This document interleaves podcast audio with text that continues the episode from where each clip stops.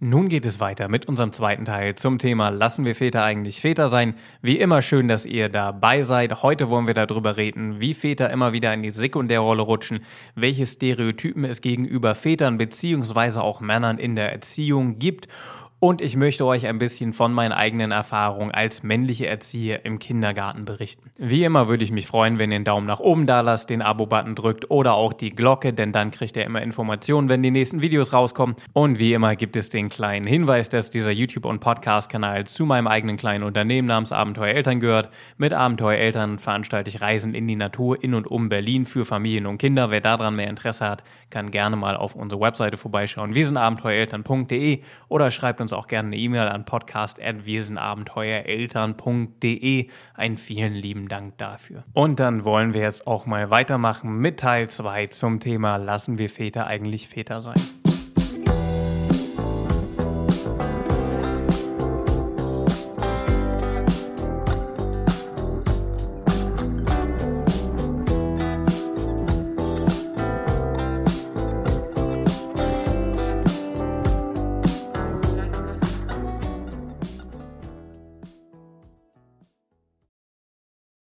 Wie kommt es denn dazu, dass Väter eigentlich immer noch stark in diese Sekundärrolle reinrutschen oder im Verhältnis so extrem stark da reinrutschen? Dazu gibt es zwei Dinge, zwei Grundgruppierungen, die mir vor allem wichtig sind, um das zu beleuchten. Und das eine sind tatsächlich biologische Fakten. Bei biologischen Fakten ist jetzt, das wird ein Begriff sein, da horchen einige von euch auf, wahrscheinlich von beiden Seiten, die dafür und dagegen sind. Äh, ein kurzes Wort zu biologischen Fakten. Tatsächlich sind die wenigsten biologischen Fakten oder dieser Streit zwischen sind Geschlechterrollen biologisch geprägt oder ähm, äh, sozial geprägt, ist mir gar nicht so wichtig, denn ich finde es tatsächlich nicht besonders konstruktiv, darüber so stark zu diskutieren, war es jetzt das Huhn oder das Ei. Die Rollen, in denen wir uns befinden, der Druck, der gesellschaftliche, den wir haben, der ist einfach der, der ist. Auch das Gesellschaftsbild ist das, was es ist. Und damit müssen wir einen Umgang finden. Und da wir halt einfach keine Tiere mehr sind. Und ich habe viele Freunde früher aus dem American Football, die sagen, oh, wir sind eigentlich auch nur Tiere, wo ich sage, na, wir haben uns schon eine ganze Ecke weiterentwickelt. Deswegen wohnst du in einem Steinhaus und nicht in einer Höhle, Dicker. Aber auf jeden Fall, das ist was, wo ich denke, es ist nicht so wichtig, ob es biologisch oder gesellschaftlich geprägt immer ist. Denn durch die Entwicklung unseres Gehirns können wir selbst andere Entscheidungen treffen und wir können schauen, wie wir mit diesen Dingen umgehen und reflektieren. Ansonsten wären wir permanent abhängig von unseren Instinkten und das sind wir nicht. Aber es gibt so ein paar kleine biologische Dinge, die halt, die lassen sich nicht wegdiskutieren. Und das sind die ganz, ganz groben und krassen. Das eine ist ganz klar, Frauen sind schwanger. Sorry, liebe, liebe Väter, aber wir alle wissen, wir können nicht, nicht schwanger werden. Ist einfach so. Und dass dort eine sehr intensive Bindung bereits besteht mit neun Monaten Schwangerschaft, die wir als Väter und Männer einfach nicht nachvollziehen können, das muss jedem einfach ein gutes Stück weit bewusst sein. Das heißt nicht, dass ihr nicht auch schon eine Bindung zum Kind im Mutterleib aufbauen könnt als Väter, aber das heißt, dass die Dinge einfach dort ein bisschen anders sind. Und so eine Schwangerschaft ist dann doch auch noch mal ein bisschen intensiver, wenn man sich wirklich reinzieht, dass einfach ein Baby in einem Körper wächst. Das ist ein Wunder der Natur, was unglaublich beeindruckend ist, wo halt da ist einfach ein Unterschied da, den man auch ein Stück weit beachten muss. Das andere ist äh, das Stillen. Stillen ist etwas, das finde ich eine ganz, ganz interessante Diskussion tatsächlich. Denn Stillen ist natürlich etwas, was eine sehr starke Bindung zum Kind aufbaut, wo Mütter ganz, ganz starke Bindung zum Kind auch mit aufbauen, beziehungsweise das Kind zur Mutter. Und ich habe von einigen Vätern mir erzählen lassen auch, dass es da tatsächlich schon Methoden gibt und so, wo die Väter dann auch mit involviert sind, beziehungsweise das teilweise auch äh, mit übernehmen können. Ist natürlich nicht direkt aus der Brust, aber ihr wisst schon Bescheid. Ich habe mich damit tatsächlich selbst noch nicht beschäftigt. Äh, beziehungsweise bin selbst dort in diese Welt nicht so eingetaucht. Schreibt doch bitte mal einen Kommentar, wenn ihr mit diesen Ersatz- oder Austauschmethoden Erfahrung habt, wie das für euch war, was für eine Bindung ihr auch nochmal zum Kind aufbauen konntet. Ob die wirklich so gut sind, vielleicht haben einige das ausprobiert und das hat wirklich gut für sie funktioniert, vielleicht haben manche das ausprobiert und die haben gesagt, boah, nee, das ist irgendwie gar nichts für mich. Teilt das doch gerne mal mit, weil das könnte wirklich eine sehr, also einen sehr großen Mehrwert für viele Väter hier auch auf diesem Kanal bringen. Ganz lieben Dank dazu. Das sind auf jeden Fall so die biologischen Fakten, ah, die ich einmal angesprochen haben wollte. Jetzt kommen wir allerdings noch zu einem zweiten Punkt. Der zweite Punkt ist etwas, was für mich tatsächlich noch mehr überwiegt, denn Situationen überwiegen für mich oftmals Biologie. In meiner Erfahrung, wenn wir ähnliche Situationen haben, werden wir dabei ähnliche Auskommen haben, äh, egal ob wir Männlein oder Weiblein sind. Und die Situation ist oftmals folgende. Wieso Männer in die Sekundärbeziehung auch rutschen. Das eine ist der Verdienst. Männer verdienen im Durchschnitt mehr. Väter verdienen im Durchschnitt mehr Geld mit ihrem Job. Bei mir in der Beziehung tatsächlich ist es umgekehrt, dadurch, dass ich Sozialarbeiter bin. Aber das ist natürlich einfach eine rein wirtschaftliche Entscheidung, wer dann beispielsweise mehr Elternzeit nimmt. Beziehungsweise auch eine wirtschaftliche Entscheidung, was kann man sich leisten. Und dadurch sind oftmals, äh, gehen wir denn wieder so ein bisschen in, in die alten Rollenstereotype rein, dass halt die Person, die weniger verdient, mehr zu Hause bleibt oder bleiben muss, während die Person, halt oftmals die Männer, die dann mehr verdienen, mehr arbeiten gehen müssen. Durch diese Situation läuft ganz Unterbewusstes ab, dass wir, ähm, wie sagt man so schön, unbewusste soziale Verträge schließen. Ich weiß nicht, ich habe ja gerade gesagt, es ist unbewusst, aber ich weiß nicht, ob vielen von euch das schon mal aufgefallen ist. Wir leben in einer Welt von sozialen Verträgen. Jede Freundschaft, jede Arbeitsbekanntschaft, es sind alles unausgesprochene soziale Verträge, wie wir miteinander umzugehen haben, äh, was irgendwelche Richtlinien und Werte sind, ob wir zu spät oder früher da sind. Die unterscheiden sich natürlich auch, denn manchmal kulturell, zum Beispiel, wenn ich in Spanien bin, bei meinen Spanien spanischen Freunden weiß ich, die sind mindestens eine Viertelstunde zu spät. Äh, bei manchen anderen Leuten weiß ich, die sind definitiv fünf Minuten vorher da und mich stresst das inzwischen total. Äh, und das sind halt all solche Kleinigkeiten. Und genau das Gleiche passiert in dem Moment, wo eine Person, egal jetzt zwingt, ob es Mutter oder Vater ist, mehr arbeiten gehen muss aus finanziellen Gründen. Denn dann wird quasi unbewusst damit der Vertrag geschlossen, dass eine Person kümmert sich um die Familie indem sie arbeiten geht. Und die andere Person kümmert sich um die Familie, indem sie sich zu Hause um die Kinder kümmert. Und da haben wir einen ganz, ganz großen Punkt, der einfach dort ansetzt, dass dann Väter in diese Sekundärrolle rutschen. Das nächste ist, was viele von euch kennen werden, das Ehegattensplitting mit den Steuerklassen. Das geht in die gleiche Schiene rein und haut in die gleiche Nische nochmal richtig ordentlich rein. Und viele von euch, wenn ihr euch die Finanzen zu Hause anguckt, können das wahrscheinlich bestätigen, dass das dann einfach eine finanzielle Entscheidung ist. Gerade bei äh, Niedrigverdienern beziehungsweise auch bei, beim Mittelstand ist es oftmals eine ganz, ganz überwiegende Entscheidung, die dazu beiträgt. Und der nächste Faktor, der dann richtig reinkloppt, ist das äh, die Elterngeldregelung. Ihr kennt das alle, 12 plus 2 oder 12 Monate aufgeteilt.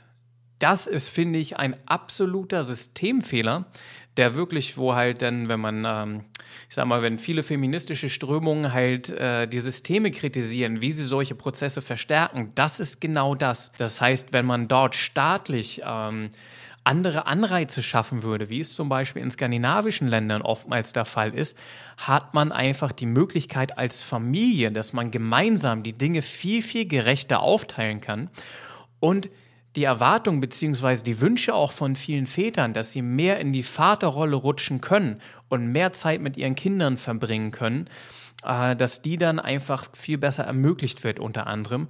Und dort gibt es dann natürlich auch in dem Moment eine Entlastung für die Mütter, dass sie nicht mehr ganz so extrem zu Hause sein müssen. Aber auf die Mutterrolle, da will ich halt in dem nächsten Video eingehen, deswegen dazu nicht ganz so viel.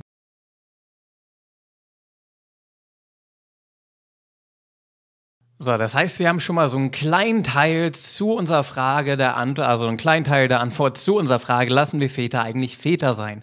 Das heißt, da haben wir tatsächlich Prozesse, gerade auf gesellschaftlicher Ebene, die ein starkes Ungleichgewicht schaffen, wo ich dann erstmal sagen würde, nein, so richtig lassen wir Väter noch nicht Väter sein. Da könnten wir eigentlich noch einiges verbessern. Das nächste ist, was für gesellschaftliche, also möglichst oder stark gesellschaftlich, weniger politisch geprägte Stereotypen wir haben. Etwas, was mir seit unglaublich langer Zeit auffällt in dem Kontext Männer und Erziehung von Kindern, ist, dass wir sehr starke Extreme haben. Auch ich als Erzieher, ich möchte euch da ein bisschen was Persönliches erzählen. Als männlicher Erzieher im Kindergarten ist es oftmals so, dass wir haben diesen positiven Stereotypen. Oh, ein männlicher Erzieher, wie toll. Männer in der Erziehung, großartig. Und Väter, die sich um die Kinder kümmern, die sind die Helden. Das haben wir tatsächlich. Und es ist tatsächlich auch kein unangenehmer Stereotyp. Klar, wem würde das nicht gefallen, wenn man da irgendwie einer der Männerhelden in der Erziehung ist, wie auch immer es ist. Aber das ist der eine Stereotyp, der, der halt ganz stark überwiegt dann kommt lange, lange in die andere Richtung nichts und dann haben wir das komplette Gegenteil. Männer sind inkompetent in der Erziehung von Kindern, Männer können das nicht richtig, beziehungsweise auch bis hin zu äh, grundsätzlich geprägt, der Vater, der die Familie verlassen hat, das Ex, sorry, Schimpfwort. Also du hast diese ganz extrem krassen Welten, die so weit auseinander liegen, dass sich das durch alle möglichen gesellschaftlichen Projekte, die wir derzeit haben, zieht. Das erlebe ich im Kindergarten tatsächlich. Das habe ich auch von Müttern bzw. Kolleginnen erlebt, wo es bis hin geht zu, ich habe mal Kritik dafür gekriegt, ich schaukel die Kinder zu doll wo ich dachte, Alter, reden wir jetzt wirklich darüber, dass ich Kinder auf der Schaukel zu doll schaukel angeblich? Äh, da sind wir in einem Punkt, wo ganz klar unterschwellig irgendwo, da, das war auch nicht in meinem ersten Praktikum oder so, sondern das war nach mehreren Jahren Erfahrung bereits, äh, wo ich dann sagen muss, sorry, aber dann kann ich die Kritik auch nicht mehr ernst nehmen. Dort befinden wir uns in Bereichen, wo meine komplette Kompetenz aberkannt wird, mit Kindern umzugehen. Und das nach mehreren Arbeit in der, äh, mehreren Jahren Arbeit in der, in der Arbeit, ah, jetzt habe ich mich komplett versprochen, mehreren Jahren in der Arbeit mit Kindern als Erzieher.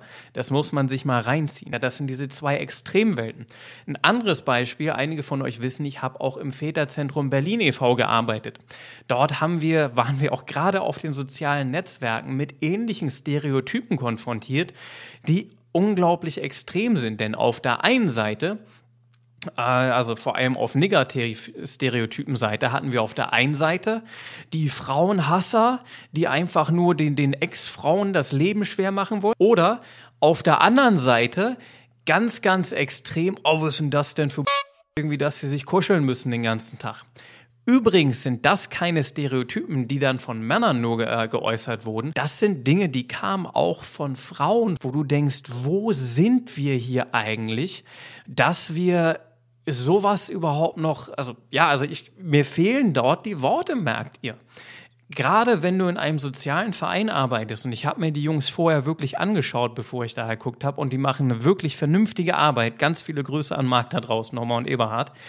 Und ähm, das verstehe ich nicht, tut mir leid. Und da sind natürlich ganz, ganz klare Signale, wo wir immer wieder gesellschaftlich sagen, Männer gehören eigentlich nicht in die Erziehung. In dem Extrembeispiel vom Väterzentrum auch nochmal, Männer sollen ihre Gefühle nicht zeigen. Und das sind keine Signale, die zwingend nur von Männern ausgehen, sondern die auch mit gesellschaftlich unter anderem getragen werden von Frauen. Und das ist was, womit Väter tatsächlich ständig konfrontiert sind. Damit kommen wir dann allerdings auch noch zu einem weiteren Phänomen. Äh, dazu sage ich euch jetzt noch was. Ach ja, nochmal bevor wir zu dem nächsten kleinen Teil kommen, den ich euch vorstellen muss, der einfach Väter auch aus der Erziehung raushält von ihren Kindern, noch eine weitere Erfahrung. Ihr habt gerade gemerkt, ich wurde vielleicht ein bisschen emotionaler, als ich das sonst bin auf diesem Podcast vielleicht auch mit den Erfahrungen, die ich euch aus dem Kindergarten geschildert habe.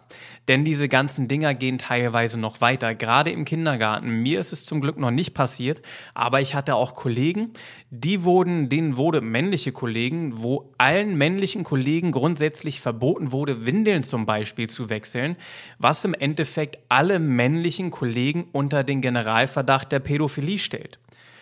Und das ist halt Auswüchse, die das manchmal annimmt, die nicht mehr gerechtfertigt sind.